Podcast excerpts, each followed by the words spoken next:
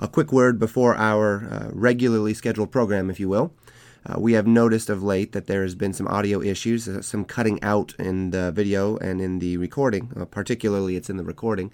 We've been working to isolate what it is in our system that has been causing it and get that out of there. Thank you again for your patience, and we'll get that solved as soon as we can. Turn with me in those Bibles to Mark chapter 5.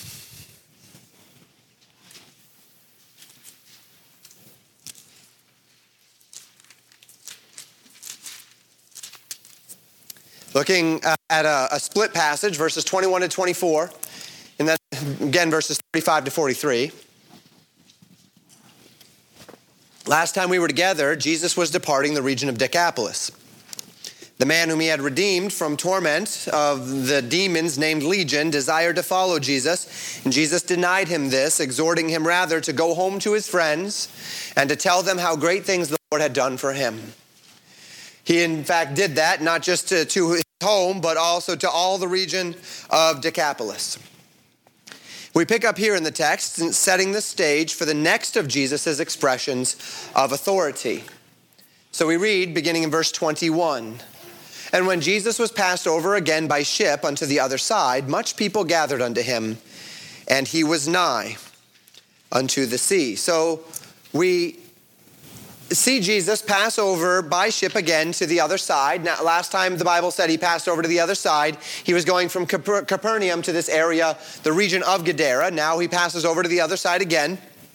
We might believe that he's coming back to that region of Capernaum once again from where he had previously come.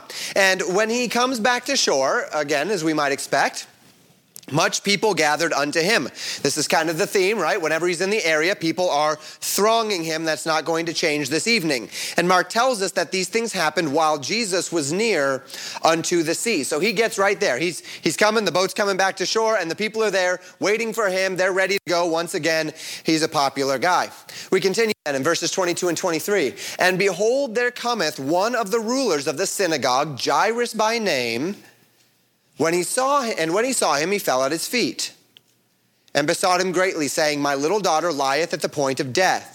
I pray thee, come and lay thy hands on her that she may be healed, and she shall live. So there's a man, and this man's name is Jairus, and he comes to Jesus, and the Bible tells us that this man was one of the rulers of the synagogue. Now, these rulers of the synagogue were men who presided, they were presiding officers over a board of elders who had the charge over the synagogue itself and all of the various operations of the synagogue. Uh, they were responsible for maintenance, they were responsible for order, and as I said, they were responsible for operations. Now, uh, we know that this is history, right? Jairus is a historical man, Jesus is a historical man, and the interaction between the two of them actually happened historically.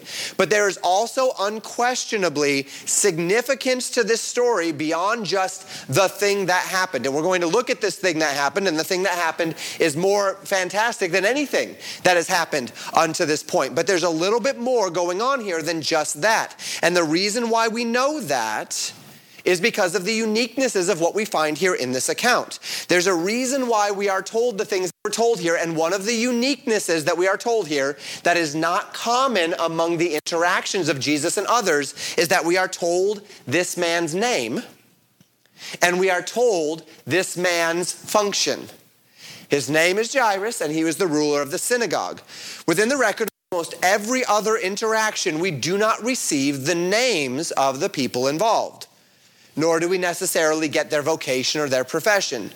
We know nothing of the names or history of the man that was afflicted with the palsy. We have no insight into the family of the demoniac of Gadara. As a matter of fact, right in the middle, right, smack dab in the middle of this event, we're going to cross a woman with an issue of blood. She's just a woman with an issue of blood. And we're not going to talk about that tonight, that'll be next week. But here, we have a name.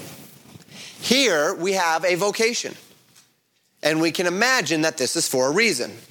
Now, we are not given what that reason is, but there are some inferences that we could make by which we could presume, uh, with some measure of confidence, why it might be that the scriptures might do this.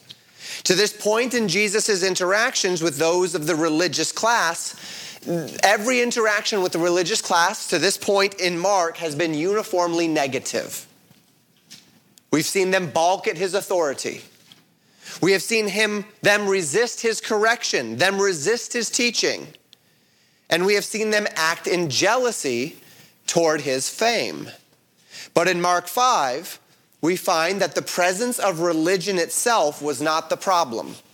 It was not just that the people were religious. The fact that they were religious was not the problem. The problem was not that these men were religious. The problem was that these men were faithless. Now, a ruler of the synagogue is not quite in the same class as the Pharisee or the Sadducee or, or, or the scribe. But we are talking about those who were very much so devoted to the religion of their fathers. And Jairus must have been one of those. But here we find this positive interaction, and you have to wonder if maybe the whole point of this was not that people could read this account, read the account in the Gospels, and maybe go find that man and learn of his testimony directly and understand from him these things so that there could be an identity of a man so that we're not just talking about an a, a, a, ambiguous or anonymous man who, who was of uh, the, the religious authorities and yet responded well to Christ, but that this man has an identity. This man has a function. We can point to that man's identity and function and say, there were men of faith because religion was not the problem. The problem was what they did with the religion they had. The problem wasn't that they had religion, it was that they had elevated religion to be their God rather than religion's proper purpose. By God's design, religion is not an end unto itself, religion is a means unto an end. The end being a personal relationship with God. The role of religion within the scope of the relationship with God is to erect in our lives a framework by which our frail and sinful bodies, our frail and sinful flesh, is compelled to maintain piety and obedience. Religion forms sort of guardrails along the path to a functional relationship with Jesus Christ. Religion only functions properly as it is directing us unto something more, uh, unto something deeper, unto something more substantive, namely a relationship. Religion for religion's sake, religion in the name of religion, religion as an end rather than as a means is an idol. Religion as a means unto an end is religion in its proper place. So James defines pure religion as we're generally familiar. James chapter 1 verse 27, which tells us pure religion and undefiled before God and the Father is this to visit the fatherless and the widows in their affliction, and to keep himself unspotted from the world. So James tells us that there are two primary functions to the guardrails of religion that are helping us, that are directing us unto the end of a proper functional relationship with God through Jesus Christ. And the first of those guardrails, the first of those functional uses for religion, is that it directs us unto the care for the weak and the vulnerable to exercise generosity that Jesus Christ compels us to exercise, to give as we have been given. So, the first guardrail of religion is that we exercise, we put into our lives a framework by which we are regularly compelled to help the weak, innocent, and vulnerable within our circles and within our society. And religion being exercised unto the end that it directs us unto the person and the character of God himself. It directs us into relationship. And so within the, the, the, the guardrails of religion, the framework of religion, it is supposed to direct us to, to, to help the, those in need. And then the second functional purpose of religion is to keep himself unspotted from the world. To protect one from the deceits of the world, which First John says are the lust of the flesh, the lust of the eyes, the pride of life. To help us as we walk through life, to, to help us work ourselves uh, deeper into a functional relationship with Jesus Christ. Work is probably the wrong word to, to, use there. To direct us into a functional relationship with Jesus Christ by keeping us away from those things which will strip from us fellowship with Him, namely the corruption of the world. And so religion functions to direct us unto helping the weak, the vulnerable, and the innocent. And religion functions to help us stay unspotted from the world, to live in proper biblical separation from the world, the flesh, and the devil, from the lust of the flesh, the lust of the eyes, and the pride of life. And so these are means within our lives, frameworks that we erect in our lives, standards that we put into our lives, fences that we build in our lives as a means which to help facilitate a relationship with Jesus Christ. Religion is not a bad thing, Christian. Religion just needs to be in its proper place. And if either one of these purposes becomes an end unto itself, if I pursue these religious distinctives for their own sake rather than in submission to a relational effort with my Savior Jesus Christ, I still do very much good in the world. Indeed, most religious systems in the world, with a few notable exceptions, embody these efforts to one degree or another and so do much good in this world. They do much good in this world, but if religion is an end unto itself, it does no good for the world to come. Because it then becomes a meritorious work rather than a relational work. It is then about me rather than about directing me to Christ. When religion becomes an end unto itself, it becomes an idol. It becomes a false God erected in the heart of a man as a replacement for a relationship with the true and living God. And again, this does not change the fact that that person, that religious person, will most certainly be benefited by his religious devotion. Of course, benefit there will be benefits to religious devotion. It does not change the fact that society will be benefited by those who are de- religiously devout. Societies are benefited by those who are religiously devout. But the man who has elevated religion to the place of God in his life is an idolater.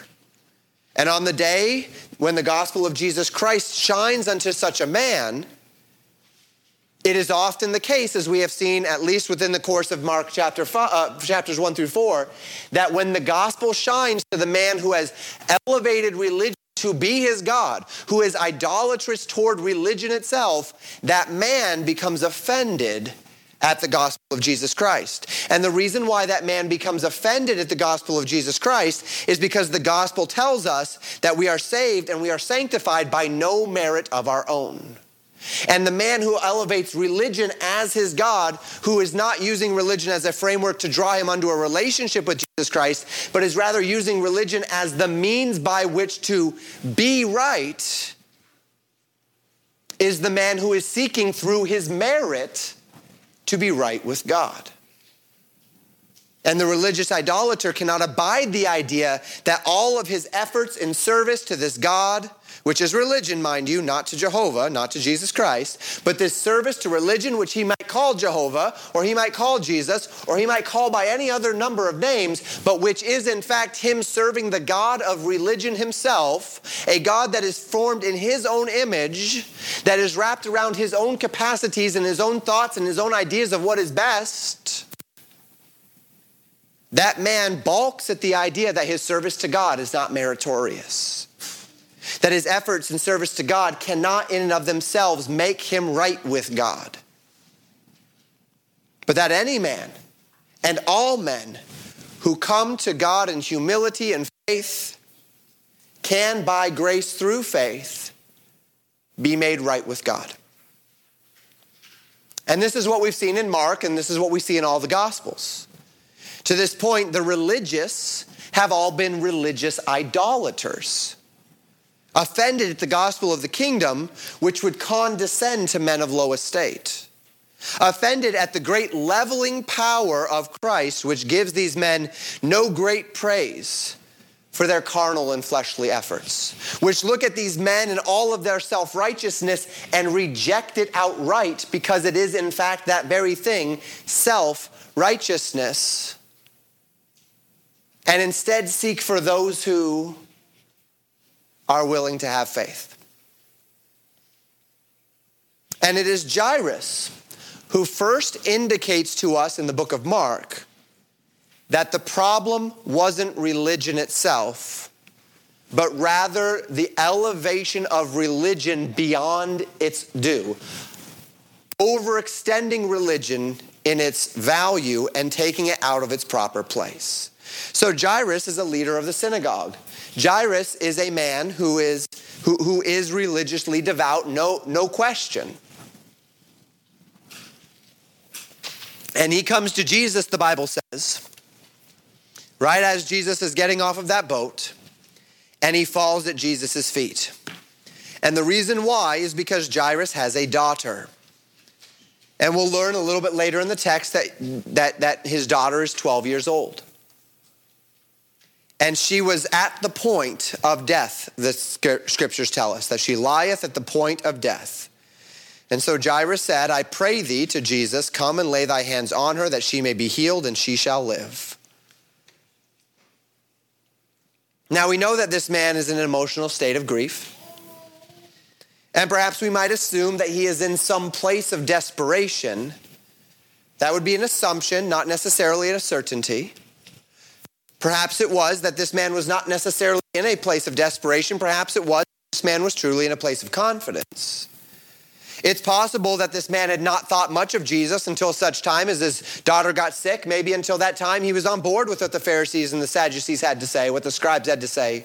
Maybe he was just as disinterested as anyone else in what was happening with Jesus as it related to him and, and, and feeling as though he was false until such time as he realizes that he has tried everything for his daughter and nothing has worked and now he needs the help of someone and he goes to Jesus.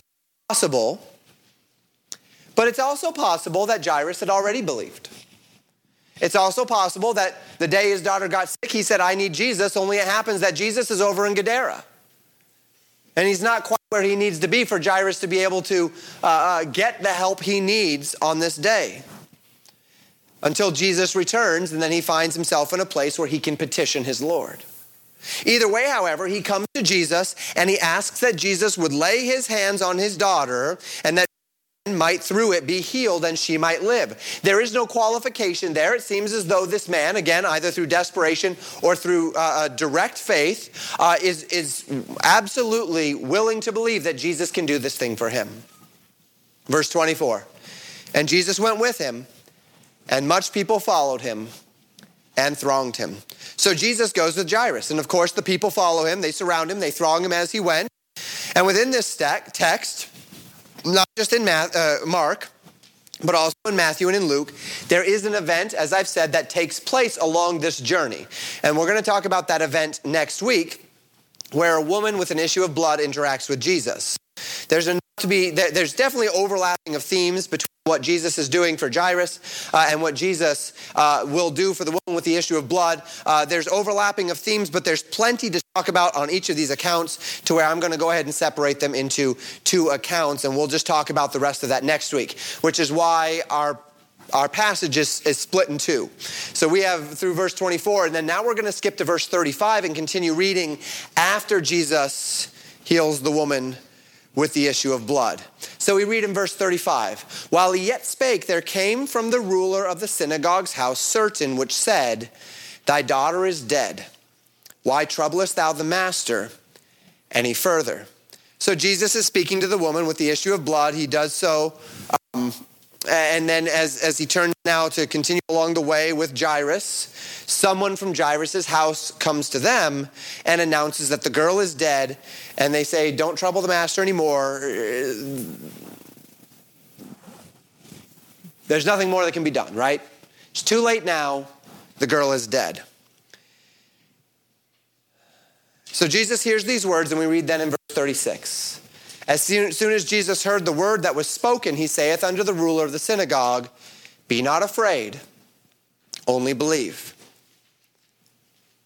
Now, this is almost startling in its simplicity. Be not afraid, only believe. But this is not startling for one who's been reading the book of Mark. This is what Jesus said to the disciples Why were you afraid? Why didn't you have faith in the boat? This is what Jesus this is why Jesus responded to the people that lowered the man sick of the palsy when he saw their faith. Said, "Man, arise." And so Jesus says, "Be not afraid, only believe." See, the thing which Jairus feared the most that had just happened. He had asked Jesus to come in order that his daughter might not die. There was an urgency upon him in order that his daughter might not die, and now she was dead. And again, we have absolutely no insight into what Jairus was or was not thinking here, but by most measures and among most people, the point of death would certainly be that point of no return. That was the thing that Jairus needed to not happen. That was why he needed Jesus quickly enough so that he could lay his hands on this girl and so that she could be healed before she died. And yet, Jesus hears that this girl has died, and his disposition does not change. And he exhorts Jairus not to change in his disposition either. Jairus, you had enough confidence to come to me and to say that if I would lay my hands on her, that she would be healed. Why does your confidence have to change just because these people said she's dead? Be not afraid, only believe. And this is a level of authority which we might see as beyond our reckoning. We have seen Jesus heal, many at this point.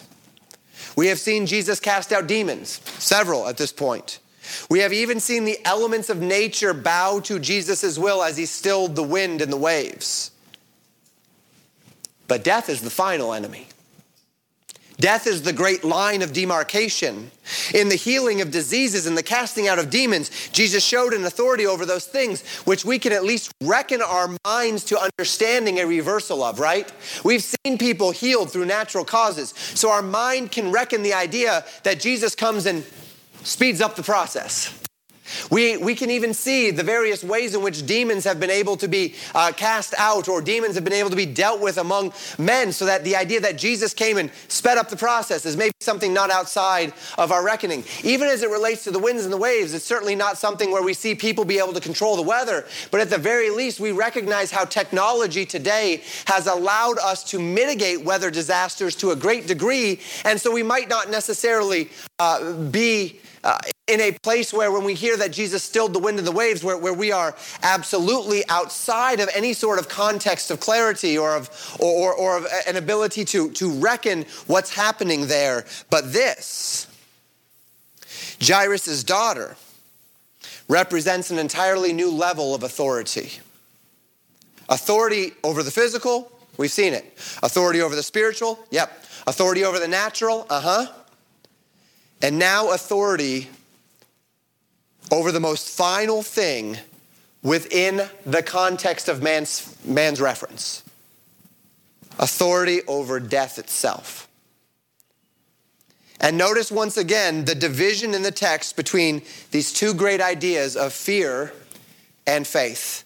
We talked about that when we were talking about the disciples in the boat fear and faith.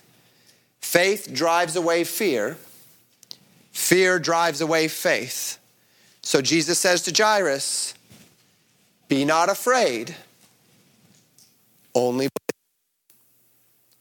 And here Jesus exhorts Jairus to live in that place of faith, in that place of belief, and to deny the temptation, thus, to be fearful. Verses 37 and 38. And he suffered no man to follow him, save Peter and James and John, the brother of James. And he to the house of the ruler of the synagogue and seeth the tumult and them that wept and wailed greatly.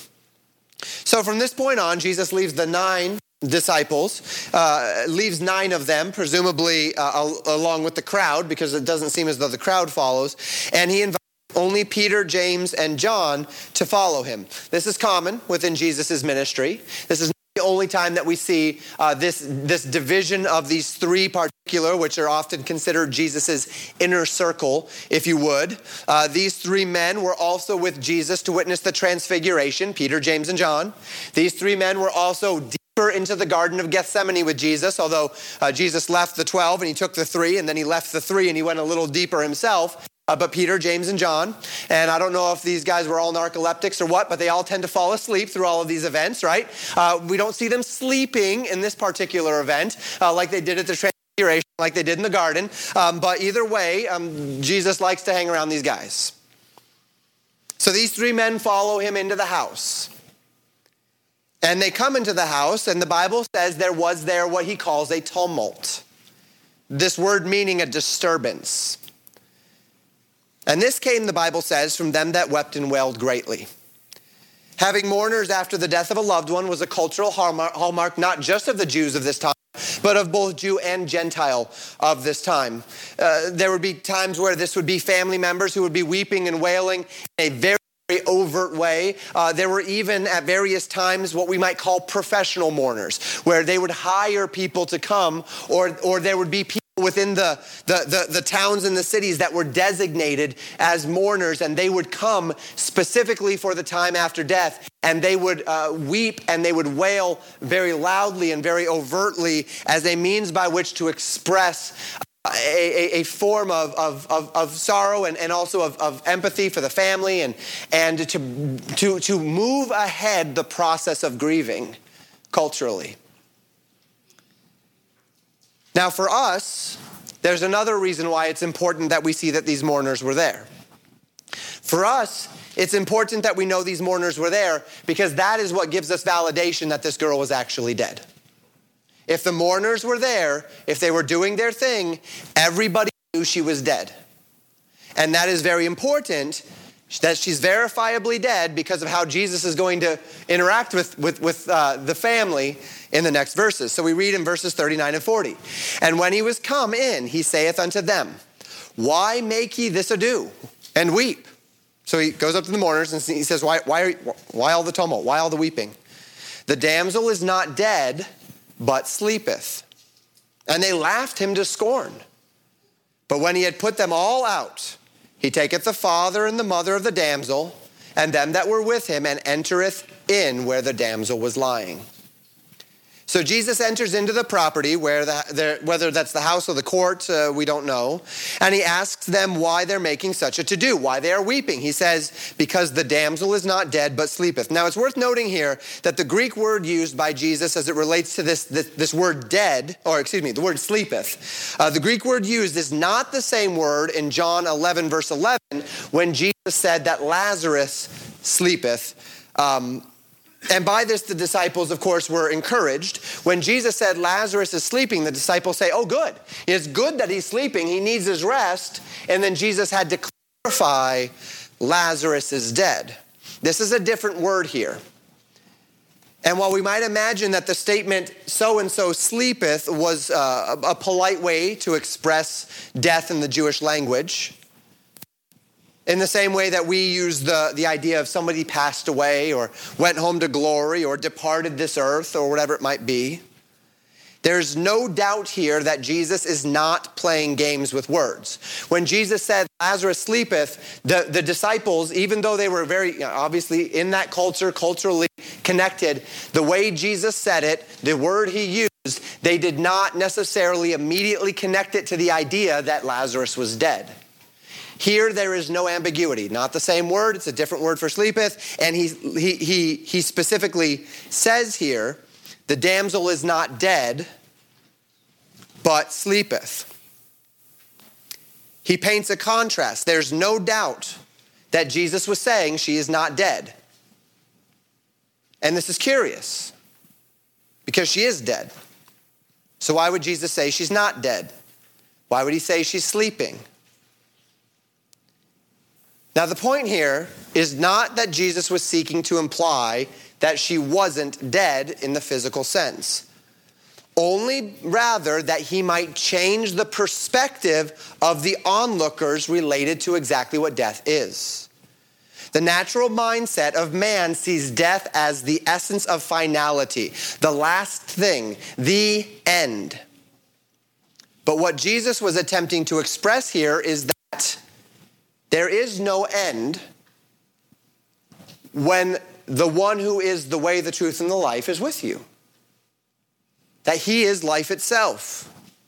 And if life itself is with you, then there is no end. Physically, death is not the final snuffing out of existence, is it?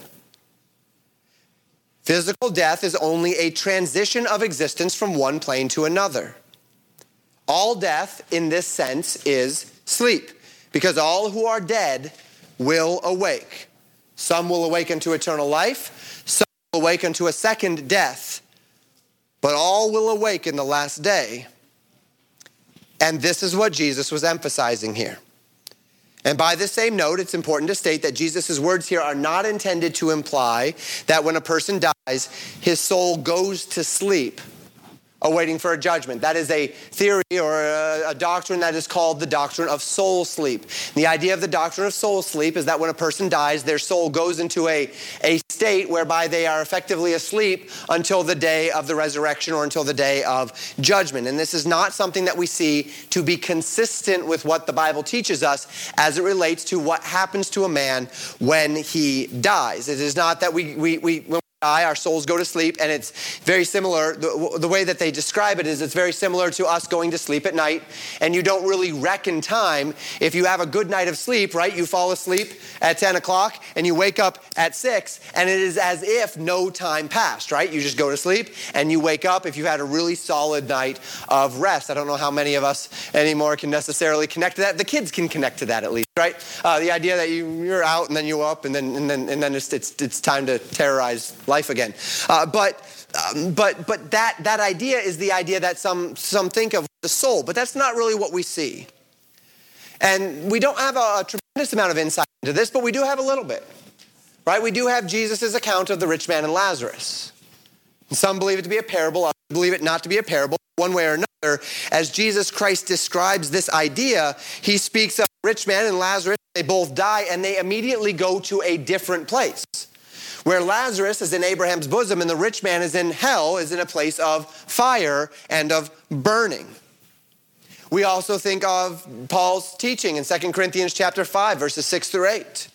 Paul says, Therefore, we are always confident, knowing that whilst we are at home in the body, we are absent from the Lord, for we walk by faith, not by sight. We are confident, I say, and willing rather to be absent from the body and to be present with the Lord. Paul speaks of the leave this mortal body because in doing so, in leaving this mortal body, we get to be present with the Lord. To this end, we need not attempt to infer that when Jesus said the young girl sleeping, that he was somehow trying to lend credence to the idea of soul sleep.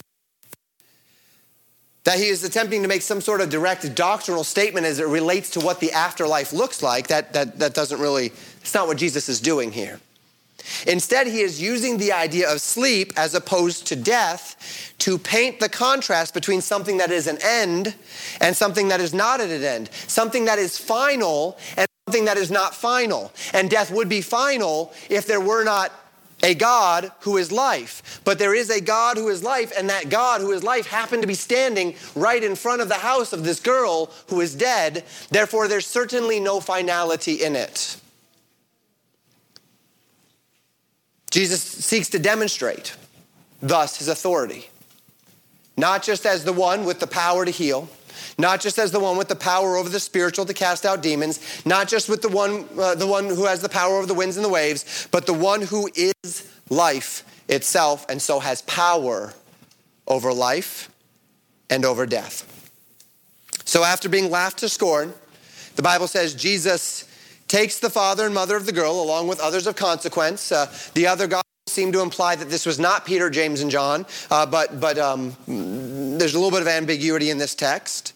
And they enter into the place where the dead child was. So we continue. And he took the damsel by the hand and said unto her, Talitha cumi, which is, being interpreted, Damsel, I say unto thee, arise. And straightway the damsel arose and walked and she was of the age of 12 years. And they were astonished with a great astonishment. And he charged them straitly that no man should know it, and commanded that something should be given to her to eat. So Jesus takes the girl's hand, he speaks in Aramaic, translated into the Greek, it means, Damsel, I say unto thee, arise. And the Bible says, immediately the girl arises and she walks. And everyone, understandably, is amazed. Here, Jairus thought that he had a time limit, that he needed to hurry, that he needed to get Jesus there quickly because the damsel was sick, and then she dies, and there's no hope. But Jesus says, There is hope. Don't be afraid, but believe. And then they get there, and Jesus just raises this girl from the dead, and she walks and she talks. And Jesus then did what he regularly does. He commands them that no man should know what has happened. And we've already talked about why we believe this is, primarily because Jesus is inhibited in his capacity to teach and to preach when people are thronging him because of his miracles. And then, after he commands them that they should not tell people what had happened there, he gets very practical and he commands them to get this poor girl something to eat. And so passes this event of monumental importance, a demonstration of absolute authority, the greatest yet that we have seen from Jesus Christ, but of course, not the greatest that we will see. For Jesus in this day raised another from the dead of course, the greatest act of his authority will be on the day that he raises himself from the dead. Now let's think through a few applications this evening. Application number one don't despise the pains of life. Jairus was going through a hard time. Jairus was in a place of fear, in a place of vulnerability. The human condition is full of these, aren't they? The human condition is full of troubles, pains, trials, difficulties, each one just as unpleasant as the one that came before. By their very nature, the things of this life are not easy. It's not easy to witness, much less experienced pain, sorrow, loss, and yet, what we find as a consistent reality of the human experience is that trouble and pain, while never fun, often become a source of good things. At the very least, they become a source of perspective.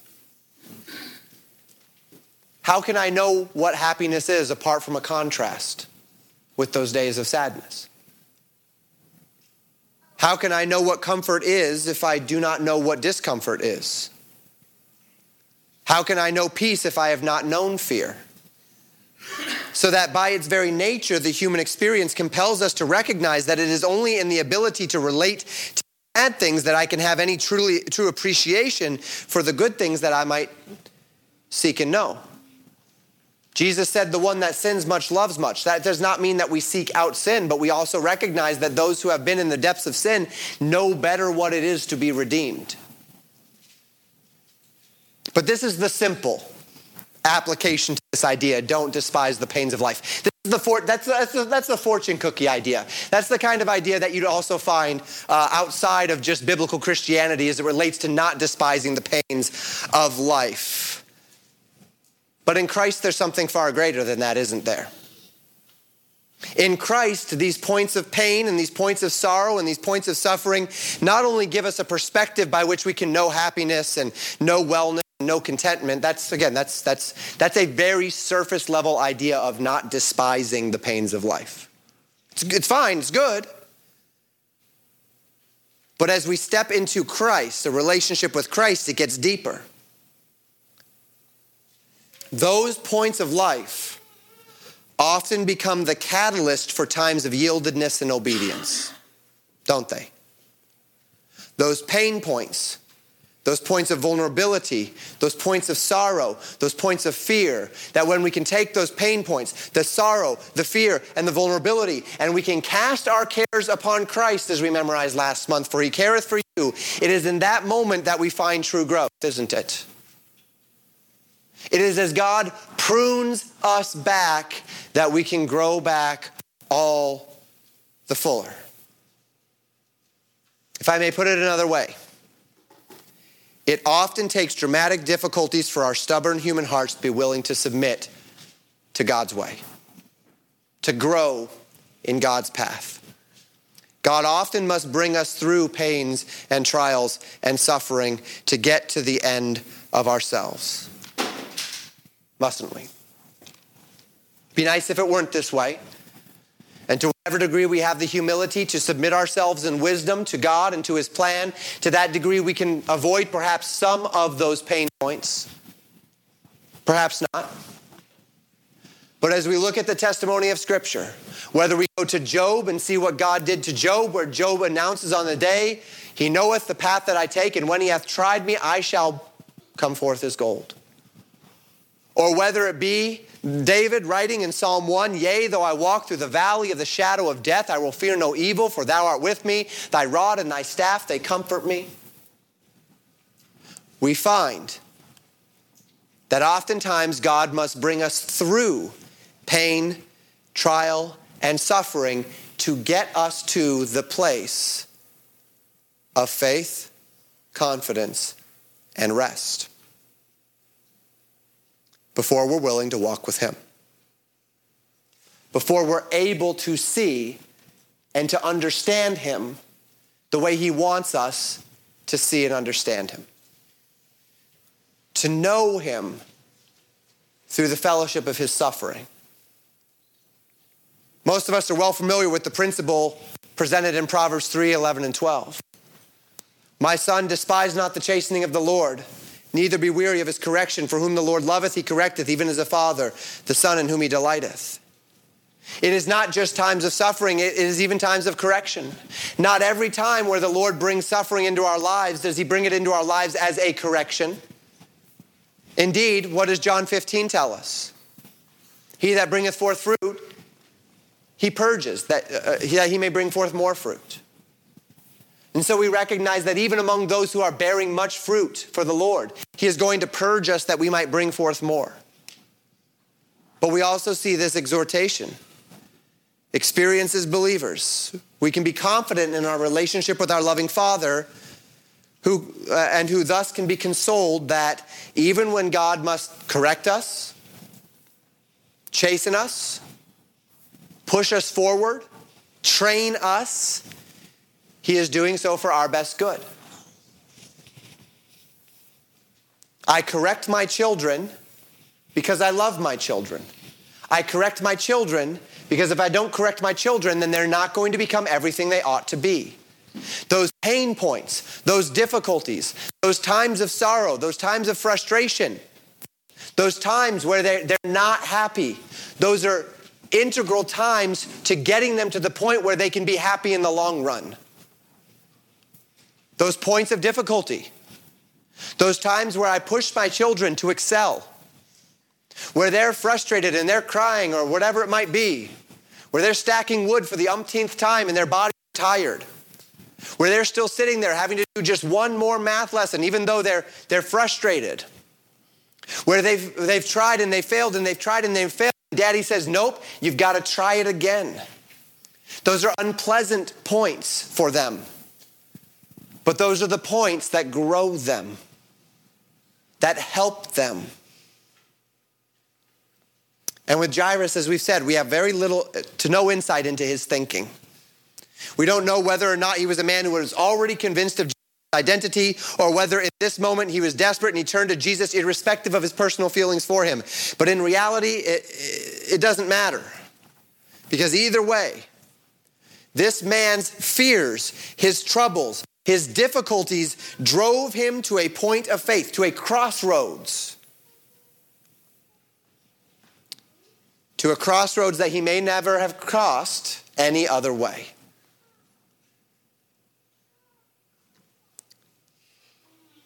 Would he consent to Jesus' lordship or power? Would he harden his heart and seek another way to save his daughter's life? And this is not a simple question. We might think it's a simple question. We might say, well, yeah, you know, Jesus is there healing people. Of course. Of course Jairus would go to him. Even if, even if Jairus wasn't fully convinced, of course he would go to him. Did he really need to exercise that much faith when there's a healer around? Well, we say that,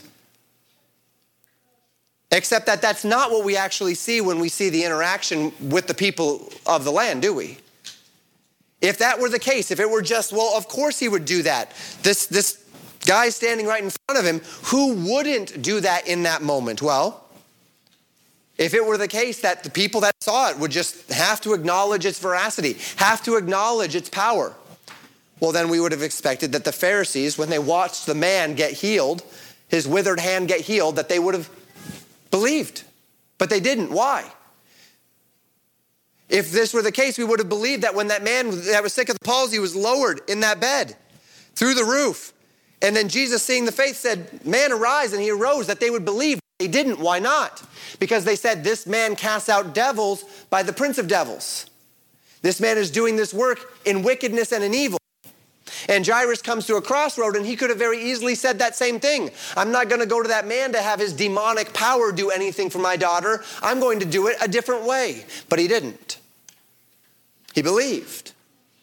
He was brought to a crossroads, and that crossroads compelled him to a choice, and he made the choice to exercise faith in the living Savior. Not every demonstration of God's power, not every instance of trial or tribulation compels a man to relent to the character and power of God. And yet, every man who has been brought to that crossroads and has, through trials and tribulations, been compelled to trust Jesus has grown from that experience has learned to be ever thankful for those difficult and vulnerable times in his life because it is those times where we are driven to trust Christ in ways that we never otherwise would have ever been asked to trust him. To that end, Christian, don't despise those pains of life. Align yourself properly with them. See them as the opportunity that they are to unfold into Christ in a brand new way to yield to Christ just a little bit more, to give Him a little more, to trust Him a little more, to love Him a little more, to be a little more thankful for the things He's done for you. Don't despise the pain points of life. Two, be not afraid, only believe. We find once again this lesson, which we first considered when Jesus stilled the storms in Mark 4. We said there that there is such a thing as faithful fear, a faith filled fear, which is better understood as a reverent submission to the person and work of Christ. That's a good thing. But we're not talking about that. We're talking the kind of fear that Jesus is talking about with Jairus is the same kind of fear he was talking about with the disciples. This is a circumstantial fear. This is the fear that is the enemy of faith. Where this fear exists, faith is driven from one's heart. And on this day, one might imagine that there was much for Jairus to fear. His daughter was sick. Jesus was away over in Decapolis. And when he finally returned, his daughter was in a desperate condition. And then eventually his daughter dies. And the lesson here is very clear. Though not made clear until we see Jesus take that girl by the hand and raise her from the dead, the lesson being this if the wind and the waves cannot contend against the authority of Christ, and if death itself cannot contend against the authority of Christ, then truly the only thing I need fear in heaven or upon earth is Christ Himself.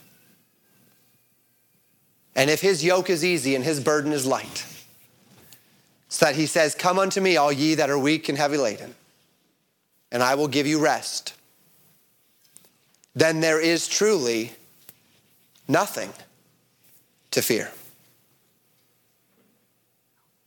I need not entertain circumstantial fear in my life, Christian, because I serve a Savior who is above all circumstances.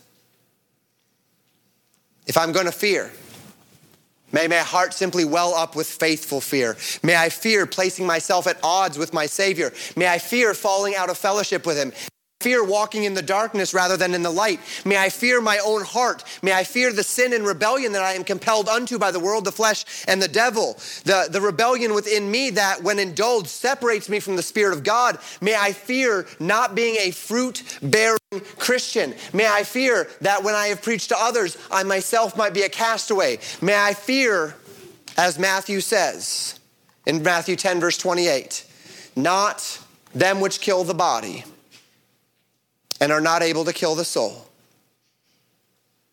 but rather fear him which is able to destroy both body and soul in hell. May I not fear what man can do unto me. May I not fear the afflictions of a sin ravaged world through illness, through injury, through poverty, through scorn.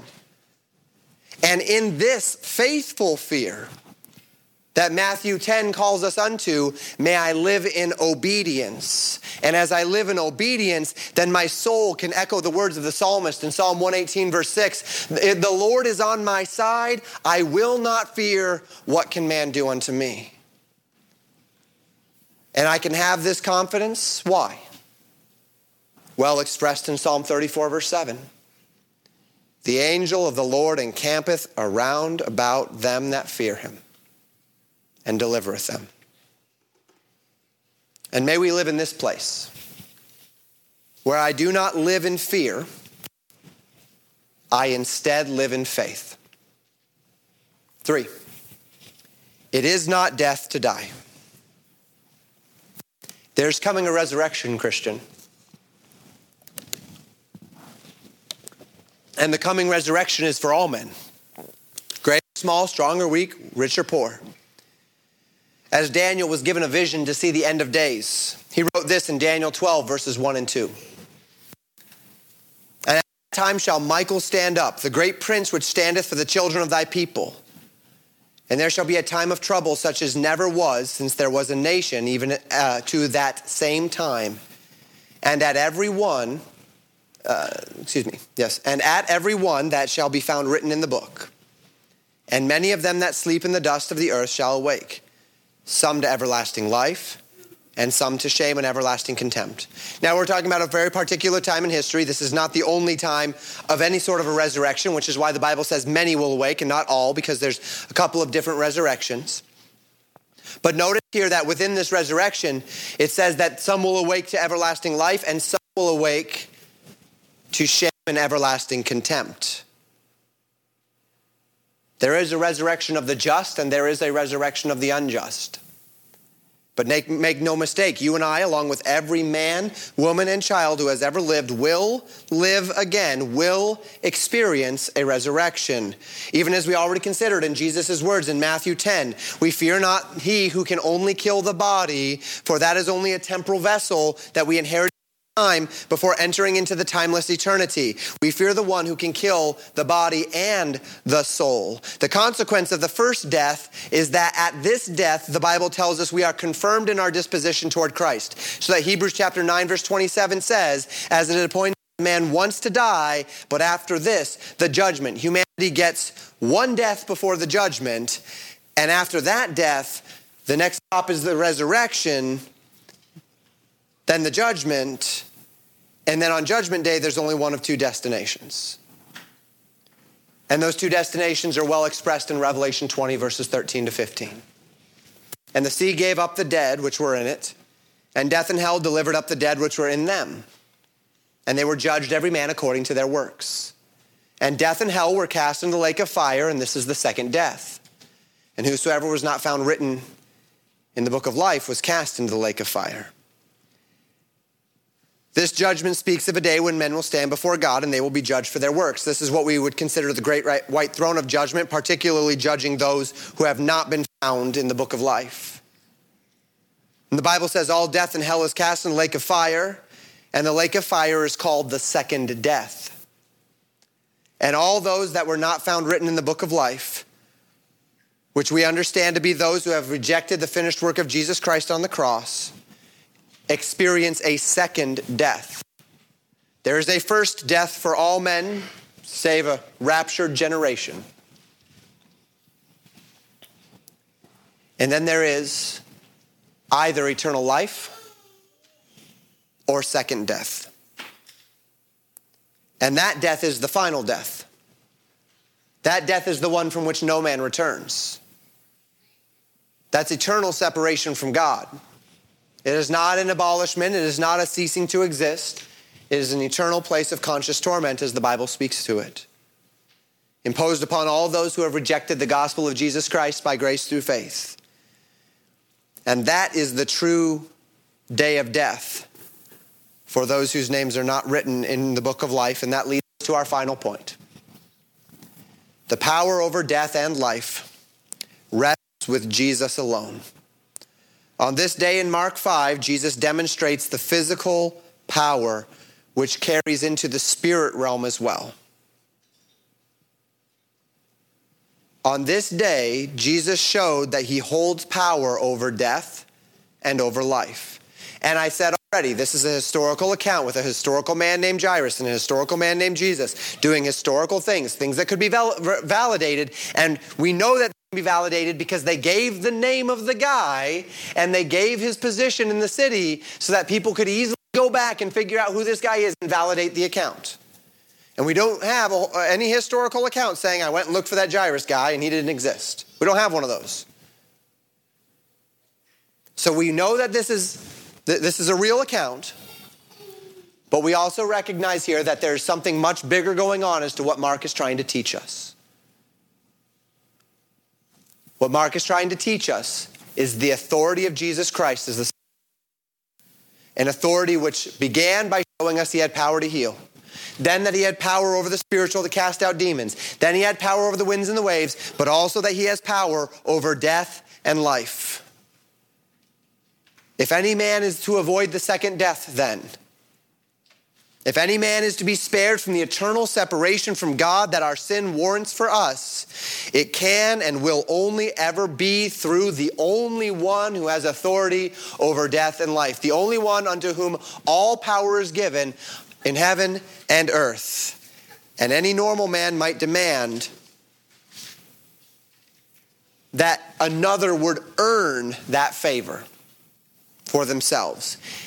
Any normal man would demand that if that normal man had power over life and death, that he would use that as a cudgel to wield by which to get people to do what he wanted them to do. A normal man might only give that power, that ability unto eternal life to those who could merit it, but not our Savior Jesus Christ.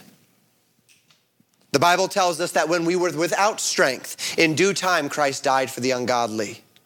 That Christ did not extend this offer only to those who could merit it, or at all to those who could merit it, but rather he extended that offer to all men whosoever would believe, whosoever would acknowledge that he cannot save himself, whosoever would fall down at the feet of Jesus and acknowledge that only he has power over life and death and ask Jesus to give him life.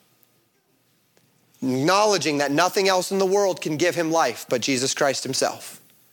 That no amount of merit, no amount of effort, no amount of works, no amount of religious zeal, no, no amount of church attendance, no amount of money, no, no, no baptism, no, no, no, nothing of meritorious effort can possibly get me to that place of life, but only the gift of Jesus Christ alone. Only Jesus' death, burial, and resurrection. I must come to the one who has power over life and death, and I must receive it on his terms or not at all. And that man who calls upon the name of the Lord Jesus Christ to be saved shall be saved. And this is the final lesson that we learn from what Jesus did with the young girl on this day that as we have contemplated Jesus' authority over all things in Mark, we find in Mark 5 that this authority extends even unto the authority over death and life itself. On the day where that book opened, called the Lamb's Book of Life, the names that are written in that book are written on the authority of Jesus Christ. So that as Jesus had power over death in the physical, in the temporal, Jesus too has power over death in the spiritual so that if we run to Christ and place ourselves under his mighty hand, if we will not be fearful but only believe, then we will find in him a Savior who is willing to raise us up on the last day, not unto shame and everlasting contempt, but unto everlasting life. Thank you for listening to Pastor Jamin Wickler from Legacy Baptist Church in Buffalo, Minnesota. More information about Legacy Baptist Church and a library of sermons are available at www.legacybaptistchurch.net.